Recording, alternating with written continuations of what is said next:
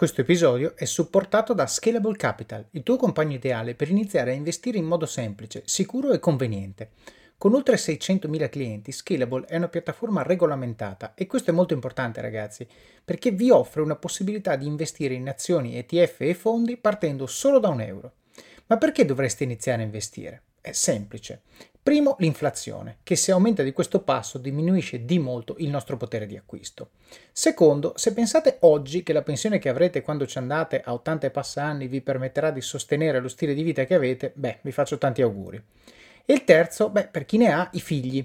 Io ad esempio ho un fondo per le mie bambine, piani di accumulo per me, investimenti diversificati per obiettivi che hanno orizzonti temporali diversi. Con Scalable puoi dare forma ai tuoi obiettivi di investimento e sfruttare appieno il suo potenziale per far crescere i tuoi risparmi nel tempo. L'importante è iniziare per step e Scalable non ti permette solo di acquistare azioni o ETF, ma anche di imparare come funziona il mondo degli investimenti. Scopri di più su come Scalable può trasformare il tuo approccio agli investimenti visitando il link in descrizione.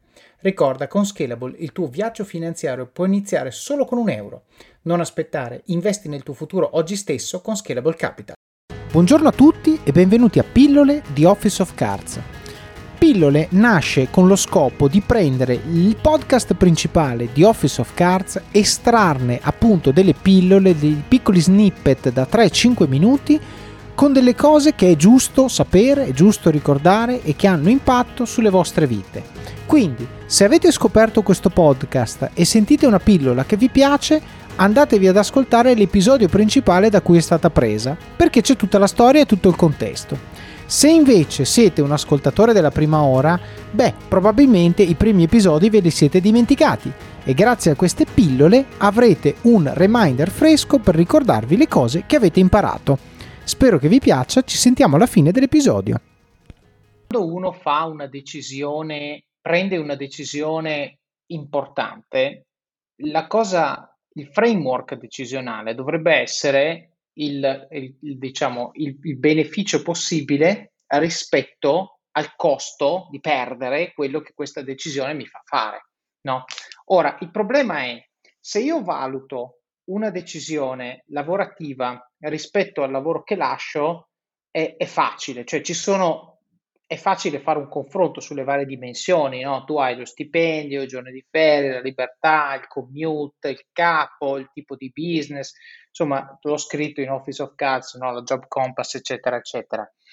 Però il discorso è che nel momento in cui uno dice io adesso ne ho le scatole talmente piene che mi tolgo da questo, eh, diciamo, da, da questo ambiente, secondo me, a meno che questo è importante, a meno che uno non abbia la necessità di dover portare a casa la minestra, perché uno può anche dire, ci sono tante persone che lo fanno anche magari in momenti più avanzati della loro vita, dicono, sai cosa c'è?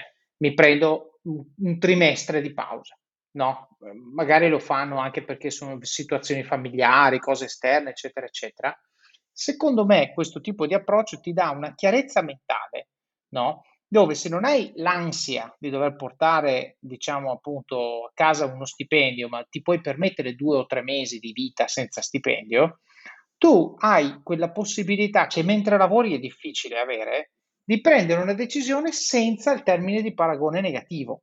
E quelle sono le decisioni più pulite, tra virgolette, perché tu non dici meglio di questa assicurazione cosa c'è, come tu hai detto adesso, tu hai detto esattamente questa cosa non avevo niente, mi hanno chiesto di fare elettricista, ho fatto l'elettricista. È ovvio, cioè è, detto una cosa che voglio dire ha senso a tutti quelli che ascoltano. Però se uno dice se io finisco a fare elettricista, no, adesso ce lo racconterai, però il tema è mi reimmetto in un sistema che potrebbe avere delle cose che mi piacciono e delle cose che non mi piacciono, cioè mi sto creando nuovamente un termine di paragone. E che cosa voglio dire con questo? Voglio dire che se puoi fare elettricista, ce lo dirai tu, ma se puoi fare elettricista non ti piaceva per niente, ti sei messo in un'altra situazione da cui scappare e sostanzialmente, eh, diciamo, non hai, eh, hai perso altro tempo, mettiamola così, hai perso altro tempo a capire un'ulteriore cosa che non ti piace fare nella tua vita. Però attenzione, perché uno dice, vabbè, ma se gli piace ha fatto bingo. E no, perché se ti piace, non è detto che sia la cosa che ti piace di più. Questo è il problema di fondo, perché tu dici io la sto facendo, tutto esatto. sommato mi piace, Mando avanti 35 anni e vado in pensione e ho fatto l'elettricista. E attenzione, benissimo, se uno sogna di fare l'elettricista, è contentissimo di fare l'elettricista, certo. vive una vita serena a fare l'elettricista, ma tanto di cappello. Ma il problema è che magari c'era un qualcosina dentro di te, una voglia, un desiderio, un'affinità con un'industria che non hai potuto coltivare perché tutto sommato quello che avevi era good enough. ed, è, ed io sono il nemico del good enough. Certo. Ok, good enough no, non c'è good enough, cazzarola. Sia in quello che fai non c'è good enough perché puoi sempre fare meglio, sia nelle scelte che fai. Cioè, non è tutto sommato sono contento. Cioè, non, non devi sommare tutto, o sei contento o non sei contento. Quindi quando tu fai un mestiere devi essere sicuro che questo mestiere ti permette di fare una vita che ti dà gioia. Se fai questo, allora anche se stai eh, avvitando e svitando viti tutto il giorno va benissimo, chi dice niente.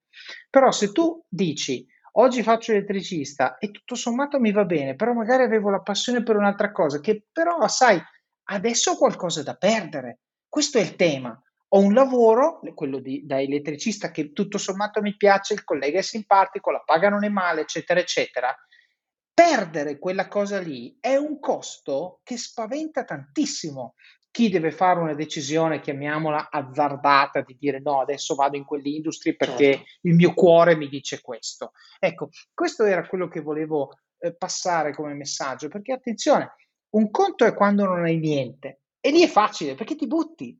Un conto è quando hai qualcosa perché ti butti molto meno, perché sei preoccupato di farti male e questo tal- tante volte ti preclude di fare decisioni che in realtà sono dentro di te, sono one click away, però non le fai perché hai paura delle conseguenze.